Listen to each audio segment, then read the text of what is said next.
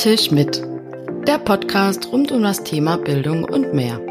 Das sollte man eigentlich können und das lernt man schon in der Schule. Provokativ ein bisschen rumgedoktort. Was hast denn du alles versucht?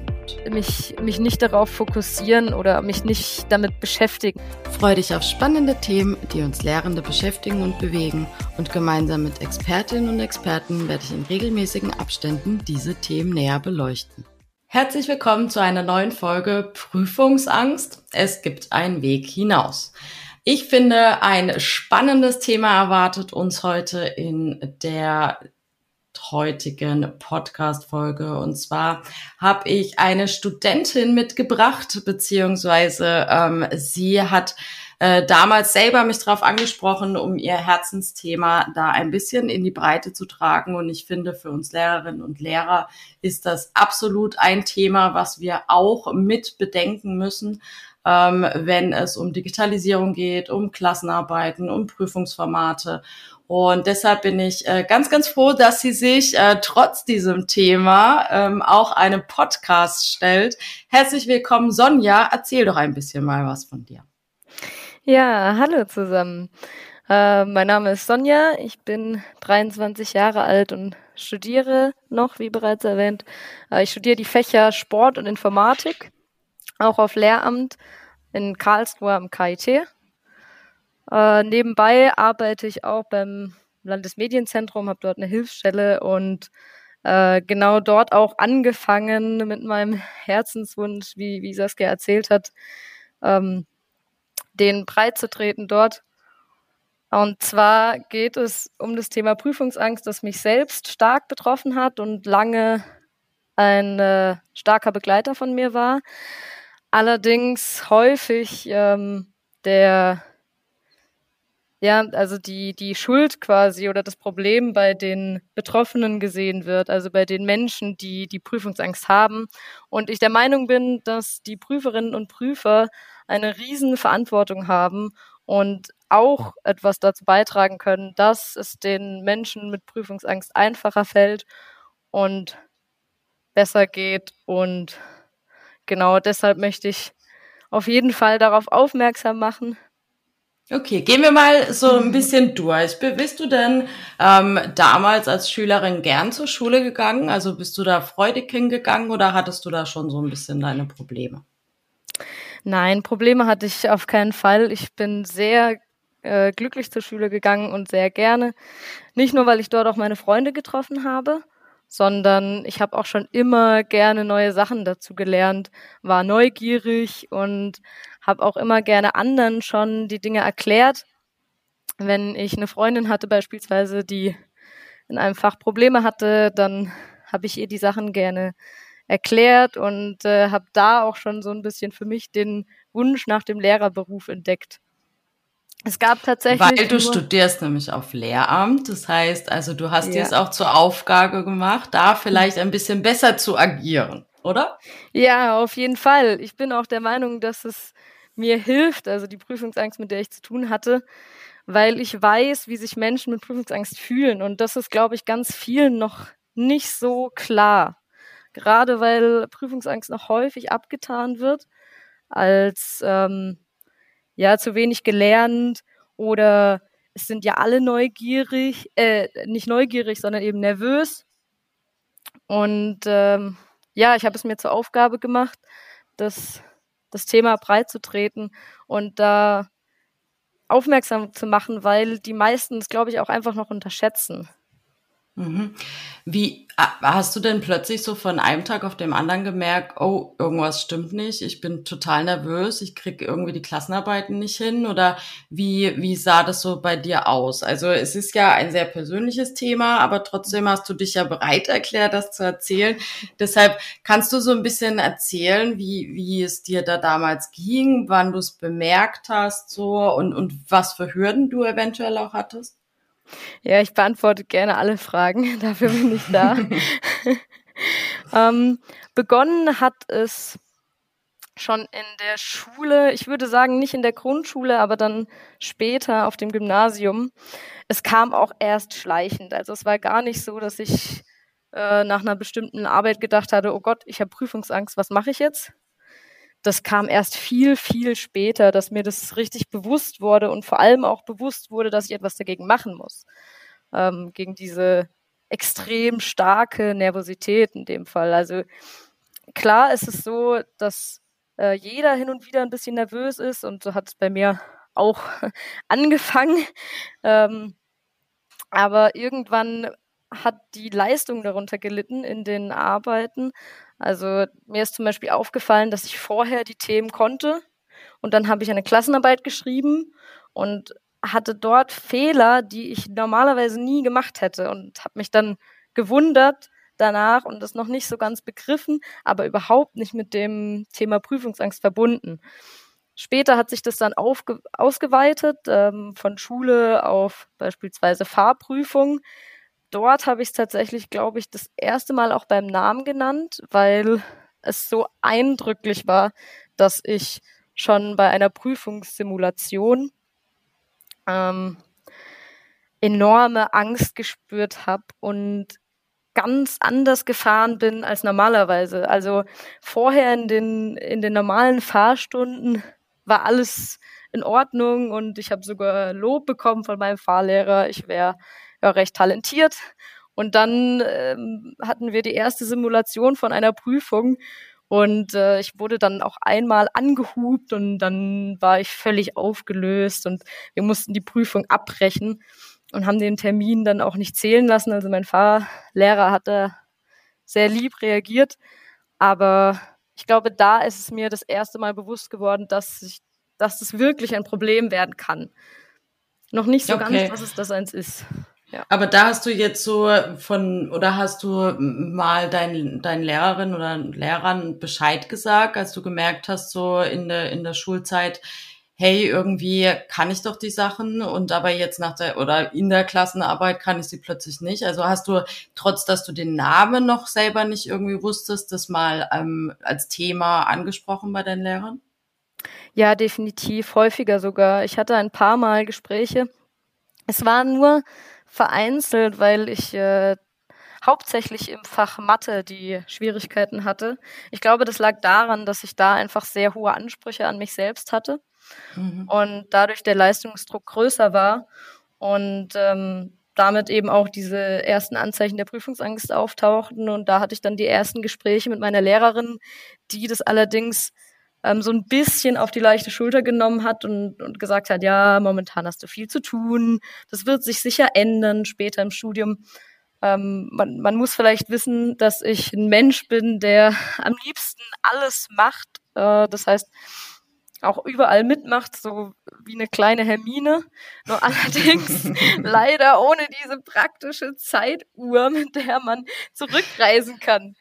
Äh, ja, das heißt, ich war in der Schulzeit viel beschäftigt mit mehreren Hobbys im Tanzen, Gitarre spielen, in Band, Ensemble, Unterricht, habe mehrmals die Woche Nachhilfe gegeben und ähm, ja, meine Lehrerin hat damals eher hier das Problem gesehen, dass ich einfach von zu vielen Dingen abgelenkt wäre und mich nicht so richtig auf die Schule konzentrieren könnte.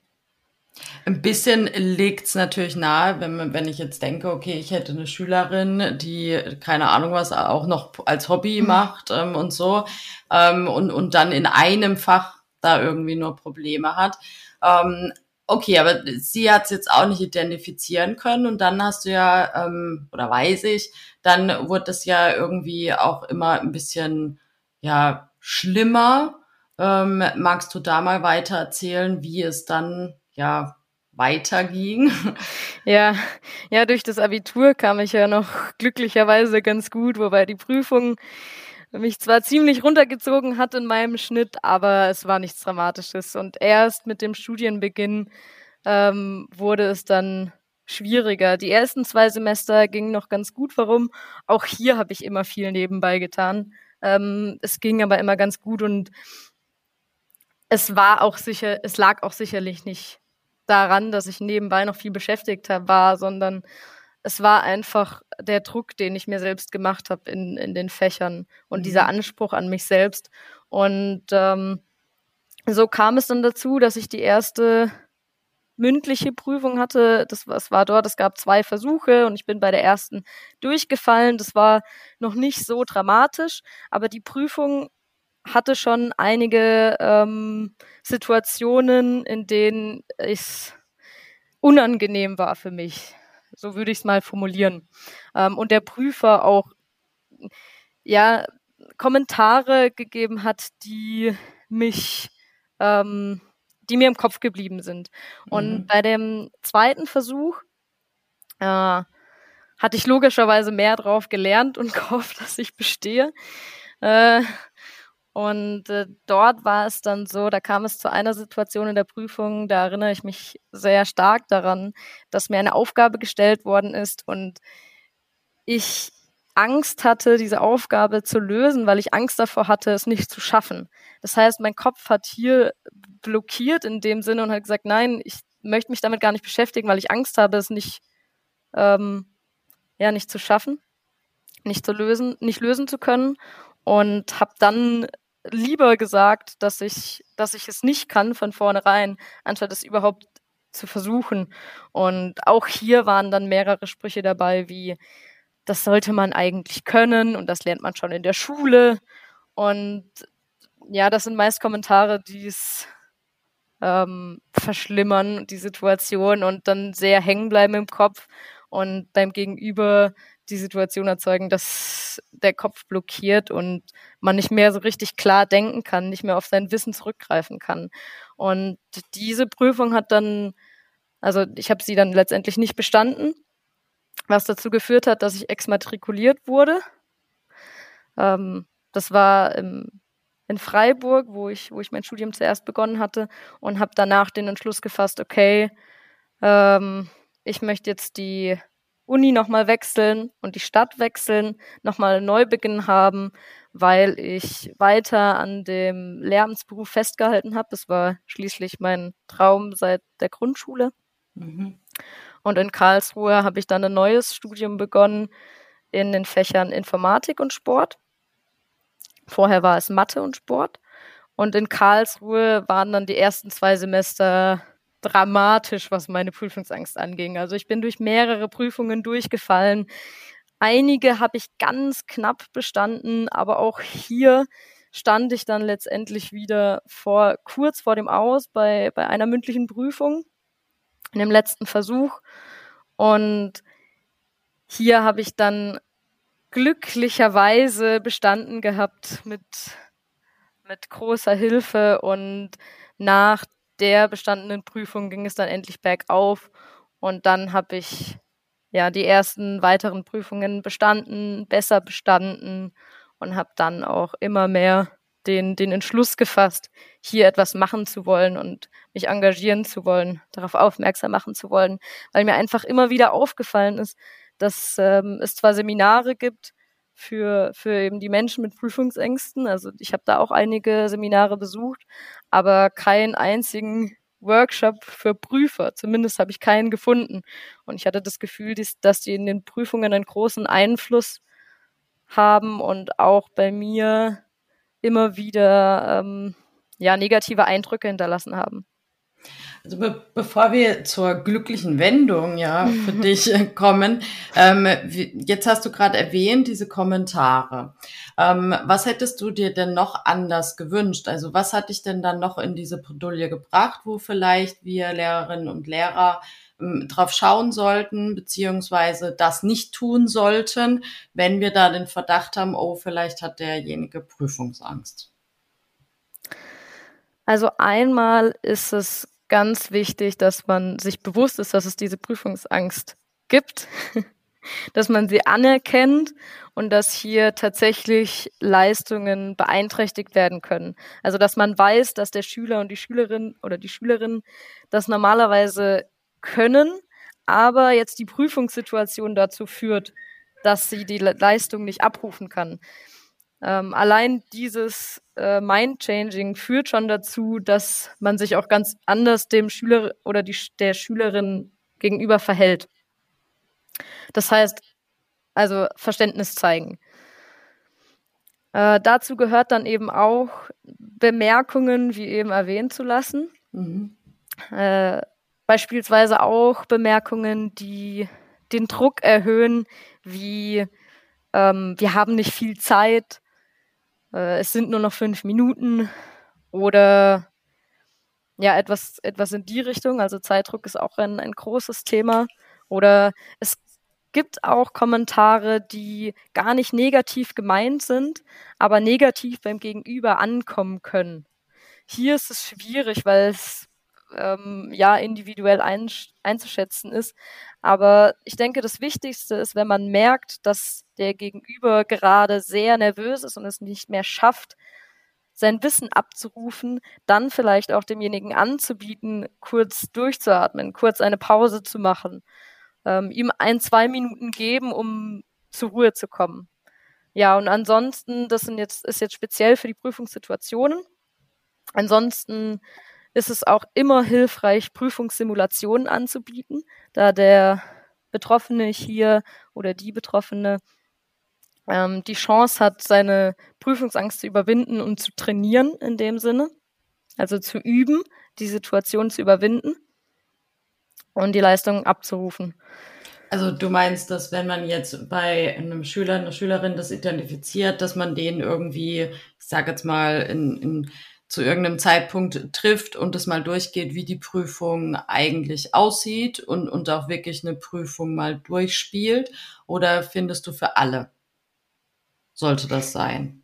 Nee, ich würde tatsächlich eher sagen für den konkreten Fall. Das muss mhm. nicht unbedingt für jeden sein. Das ist ähm, sicherlich für einige hilfreich, das kann man vielleicht einmal machen, aber da es ja auch einiges an Zeitanspruch in Anspruch nimmt und Lehrerinnen und Lehrer, soweit ich weiß, genug zu tun haben, reicht es, denke ich, aus, wenn man sich dann für die speziellen ähm, Personen sich was überlegt oder den, denjenigen, äh, denjenigen, diejenige in eine andere Prüfung der Parallelklasse zum Beispiel setzt, um hier nochmal die, die Situation, Prüfungssituation zu üben. Mhm. Und, ha und hast du auch äh, gemerkt, dass es bei dir da Unterschiede gab? Also ich frage deshalb, weil du jetzt von der mündlichen Prüfung fast nur erzählt hast, mhm. gab es auch genau das Gleiche in der Spitzenzeit deiner Prüfungsangst bei schriftlichen Prüfungen? Ja, definitiv. Allerdings ist hier natürlich der Einfluss von den Prüfern nicht ganz so groß. Deswegen mhm. ist es schwierig, hier den Prüferinnen und Prüfern Tipps zu geben. Natürlich macht es was aus, ähm, in der Schulzeit, denke ich, mehr als in der Uni, wenn der Lehrer oder die Lehrerin vorne sitzt und einen kurz anlächelt, wenn man Blickkontakt hat. Das kann auch schon eine kurze Hilfe sein, eine kleine Hilfe sein. Aber ähm, zu Studienzeiten liegt da die Verantwortung mehr bei den Prüflingen, wobei ich da auch der Meinung bin, dass man so ein bisschen was in der Prüfungskultur auch ändern sollte. Aber das ist nochmal ein anderes Thema.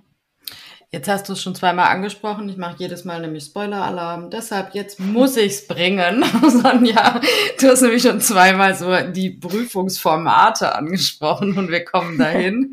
Deshalb ähm, hättest du, jetzt schieben wir es rein. Ähm, ja, die sind wichtig. welche Formate hättest du dir denn gewünscht? Also, weil wir haben ja eine Folge über die neue oder andere Prüfungsformate schon gemacht. Ähm, ähm, es ist jetzt auch von der KMK gewollt, dass wir da ein bisschen was ändern, weil wir ganz viel jetzt mit Digitalisierung an Schulen machen und deshalb einfach ähm, ja Dinge abprüfen, die früher abgeprüft worden sind, aber eigentlich jetzt andere Kompetenzen im Unterricht fördern und die werden nicht abgeprüft. Ähm, deshalb, du musst jetzt gar nicht da die KMK-Kompetenzbereiche wissen, überhaupt nicht. Äh, spätestens dann, wenn du Lehrerin geworden bist, dann musst du sie wissen. Aber hättest du dir andere Formate gewünscht, die dir auch geholfen hätten? Ähm, da muss ich tatsächlich kurz überlegen, weil ich das Thema sehr schwierig finde.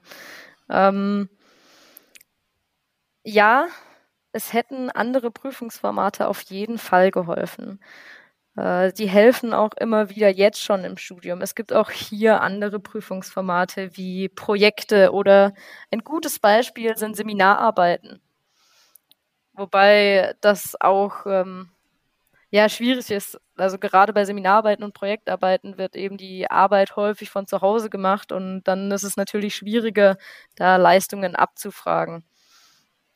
Mhm, deshalb finde ich, habe ich noch nicht die richtige Lösung für mich gefunden, beziehungsweise ich glaube auch gar nicht, dass es die perfekte Prüfungsform oder das perfekte Prüfungsformat gibt. Ich denke, am besten ist eine Vielfalt aus verschiedenen Prüfungen, denn es gibt einfach ähm, ganz viele individuelle Personen, die, die andere Fähigkeiten besitzen. Das heißt, für den einen ist vielleicht eine mündliche Prüfung einfacher, für den anderen eine schriftliche. Oder für noch jemand anderen ist die Projektarbeit das, das Beste oder ein einfacher Vortrag.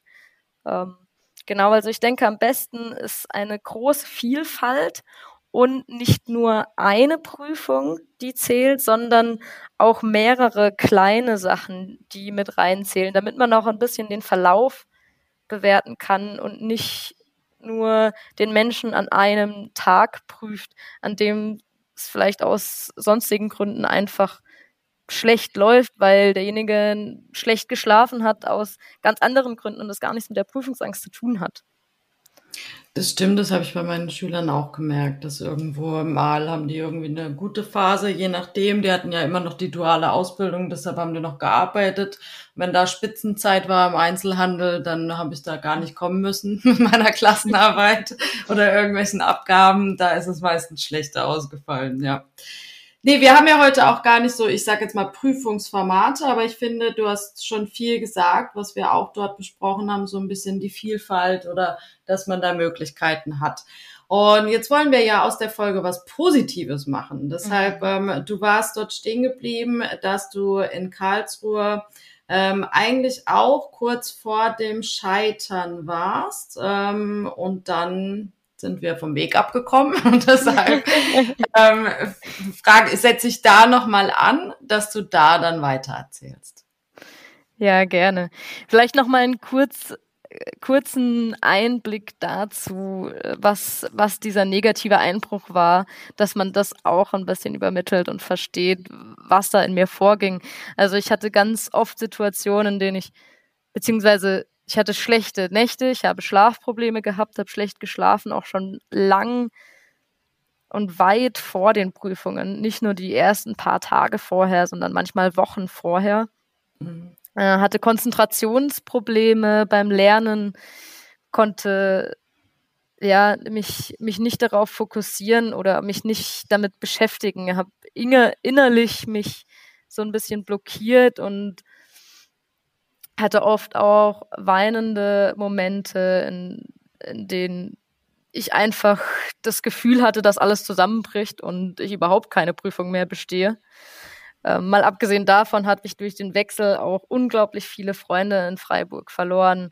Nicht nur Freunde, sondern auch dort eine sehr schöne Arbeitsstelle, wo ich glücklich war und eine sehr liebe WG, die für mich wie eine zweite Familie fungiert hat. Mhm. Und das alles hatte ich in Karlsruhe dann plötzlich nicht mehr. Also es war schon ein sehr, sehr großer Einschnitt in mein Leben und ich habe lange gebraucht, um auch mit Karlsruhe glücklich zu werden, weil ich eigentlich erst gar nicht hierher wollte. Das heißt, ich war am Anfang sehr distanziert, wollte nicht so wirklich mit den Menschen hier etwas zu tun haben. Eigentlich wäre ich nur lieber äh, am liebsten zurück. Aber das ging eben nicht mehr. Und ja, dann gehen wir mal ins Positive über, bevor wir im tiefen, dunklen Loch versinken. Nee, ich äh, finde das schon wichtig, weil wir ja auch wissen müssen, okay, was, was geht denn da vor? Und dass natürlich da wahrscheinlich ein stabiles Umfeld auch noch ähm, einen positiven Effekt hat. Ähm, definitiv. Also das merken wir auch, wenn es nicht um, um Prüfungsangst geht, sondern grundsätzlich um die Schülerin oder den Schüler, dass da meistens dann auch noch privat irgendwie was ist, wo ihm was fehlt oder ihr. Aber deshalb, ähm, das, das fand ich jetzt schon schön, dass du das da, da auch preisgegeben hast. Aber ich meine, die ganze Zeit weißt du, du hast Prüfungsangst und jetzt hast du doch bestimmt, ich nenne es jetzt mal extra provokativ, ein bisschen rumgedoktort. Was hast denn du alles versucht? Ja, rumgedoktert passt ganz gut, weil ich das tatsächlich am Anfang zu sehr auf die leichte Schulter genommen habe. Das heißt, ich habe angefangen mit Entspannungstees. Ich kann jetzt schon verraten, sie helfen nicht wirklich. Aber den Durst stillen sie immerhin. ja, ähm, Entspannungstees haben haben es tatsächlich nicht, nicht in sich gehabt und äh, da habe ich relativ schnell gemerkt, dass ich mehr machen muss, nachdem es natürlich auch sch schlimmer wurde. Äh, und ich gemerkt habe, auch wenn ich mich mit dem Thema beschäftige, werde ich innerlich schon unruhig. Also wenn ich irgendwie damit konfrontiert werde in Gesprächen oder sonst irgendwas, also damals noch. Ähm, und dann habe ich mir bei einer Beratungsstelle von der Universität Hilfe gesucht in Karlsruhe, habe dort eine sehr nette Dame gefunden und mit ihr gar nicht so viele Sitzungen gehabt. Ähm, aber mhm. das hat mir schon sehr geholfen, einfach zu verstehen, was da passiert ähm, in mir, weil wie mein Körper, warum mein Körper so reagiert. Und habe dann sehr viel reflektiert von meinen Gedanken und meinem Handeln und äh, mich sehr viel mit mir selbst auseinandergesetzt. Also dann beispielsweise war eine Situation, da habe ich mit einem Kommilitonen darüber geredet, wann die nächsten Prüfungen sind. Und er hat gesagt, ja, in, in den nächsten fünf Tagen hat er dann die Prüfung. Und ich wusste gar nicht, wann meine nächsten Prüfungen sind und wollte das auch gar nicht wissen. Und das ist mir in dem Moment so ähm, einprägsam aufgefallen, dass ich überlegt habe, okay, warum wollte ich das denn nicht wissen? Und ähm, ja, laufe ich quasi innerlich irgendwie davor weg und da hat die Angst schon so einen großen Einfluss auf mich gehabt, dass ich gedacht habe, okay, nein, ich darf da nicht weglaufen oder ähm, mich, mich blockieren, sondern ich muss die Konfrontation suchen. Und dann habe ich angefangen, mir einen Kalender zu erstellen, indem ich fette Kreuze reingemacht habe an den Tagen, wo ich Prüfungen habe und dann jeden Tag abgekreuzt habe, damit ich jeden Morgen vor Augen hatte, okay, hier ist die nächste Prüfung, ähm, komm damit klar, so auf die Art. und renn nicht davor weg. Genau, und das hat mir Mut gegeben und geholfen. Und nicht nur das, sondern dann auch Erinnerungen an andere Erfolge, die ich hatte, wie irgendwelche Wettbewerbe aus der Schulzeit, wo ich dachte, ach, da war ich doch super gut und habe da vielleicht den 30. Platz von 100 gemacht, was jetzt überhaupt nicht so super war. Ja, aber hey, 30 immerhin. von 100. genau. Okay, also dir selber so ein bisschen gut auch zugeredet, egal ob du wusstest, dass das jetzt auf dich zukommt. Ja, und eine sehr wichtige Sache war auch die Akzeptanz. Also es zu akzeptieren, dass ich hier ein Problem habe und ähm, mir das einzugestehen, dass mir jemand helfen kann und ich das nicht alleine durchstehen muss, sondern es in Ordnung ist, wenn ich da auch zur Beratungsstelle gehe. Also da auch dafür habe ich sehr lange gebraucht, ähm, die Kraft zu haben, das das zu, zu machen. Und ich habe auch lange wenigen Menschen davon erzählt. Also, dass ich damit jetzt so offen umging, gehe, hat auch seine Zeit gebraucht. Und das ist aber wichtig, das zu akzeptieren und sich einzugestehen, weil dann ähm, weiß man, woran man ist und kann auch daran arbeiten und sich auch die Zeit nehmen, ähm, quasi, wenn man, wenn man merkt, man ist, ähm, man ist jetzt in einer Situation, in der man Angst hat, dann weiß man, okay, ich habe Angst, ich akzeptiere das, ich muss das jetzt zulassen, beziehungsweise ich muss nicht, aber ich möchte das jetzt zulassen, weil es ist ein Teil von mir. Ähm, und ich nehme mir jetzt die Zeit raus, ruhe mich aus und komme wieder zur Ruhe. Nehme mir vielleicht dann doch auch einen Entspannungstee oder lauf eine Runde im Wald.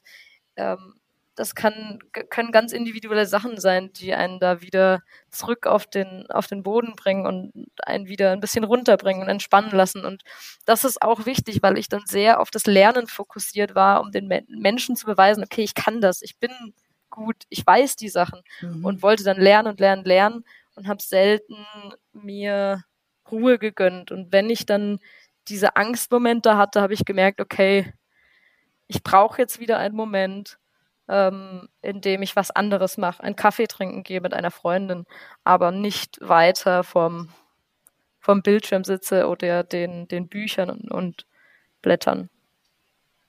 Und wenn du jetzt Prüfung hast, also ich meine, jetzt hattest du ja gerade Prüfung, würdest du dann sagen, nee, du hast jetzt immer noch Prüfungsangst oder Prüfungsaufregung und es ist jetzt völlig okay? Also kann, konntest du das überwinden oder ist es immer noch jedes Mal so, aber du hast jetzt Strategien für dich gefunden? Ja, das ist eine sehr gute Frage.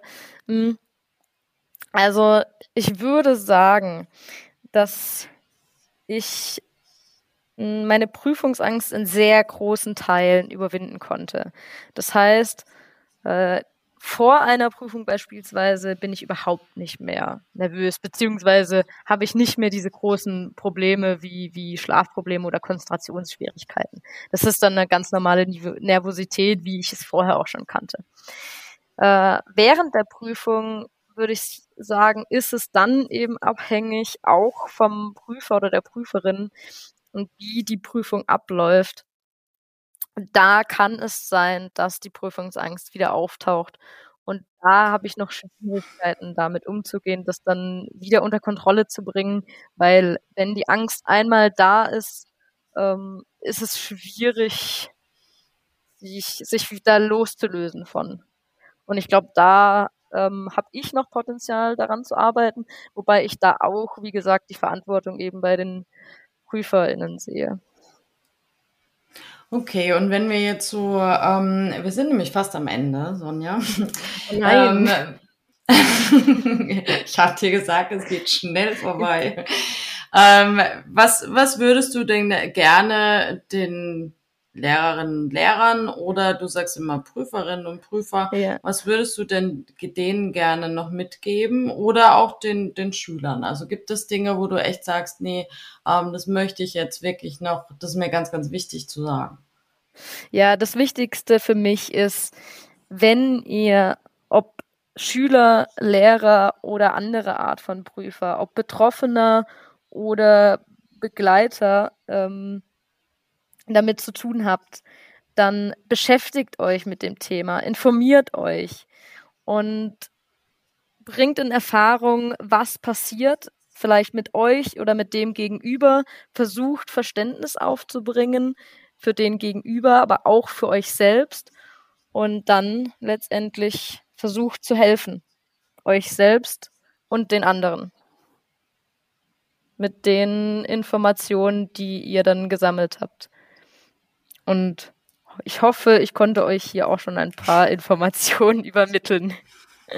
Ja, plus und als letztes sage ich noch und geht damit so weit offen um, dass vielleicht ähm, man auch Gleichgesinnte findet, was wahrscheinlich auch ein bisschen einfach hilft, wenn man, wenn man weiß, man ist damit nicht alleine. Also deshalb finde ich so wichtig, dass, oder so toll auch, dass, dass du dich dem stellst oder dass du das einfach öffentlich machst.